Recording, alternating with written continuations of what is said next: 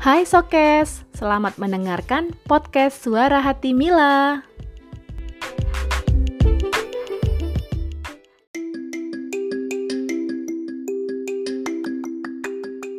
Hai Sobat Podcast, hai Sokes, apa kabarnya Sobat semua? Semoga selalu dalam keadaan sehat ya.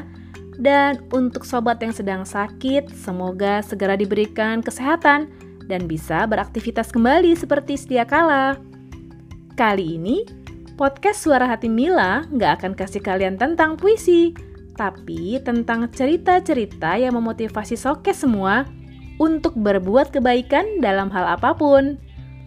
Untuk itulah, Mila mendeklarasikan diri sebagai pejuang kebaikan dalam mengikuti program Aksi Nyata Kebaikan Selama Ramadan dari the podcaster dot i d, Pabrik Suara Rakyat, dan Podcast Kampus.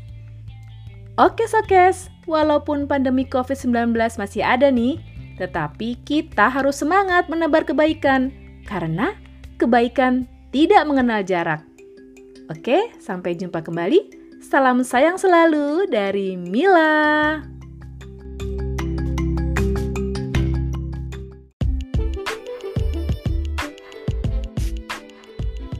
Terima kasih sudah mendengarkan, dan sampai jumpa di cerita selanjutnya ya.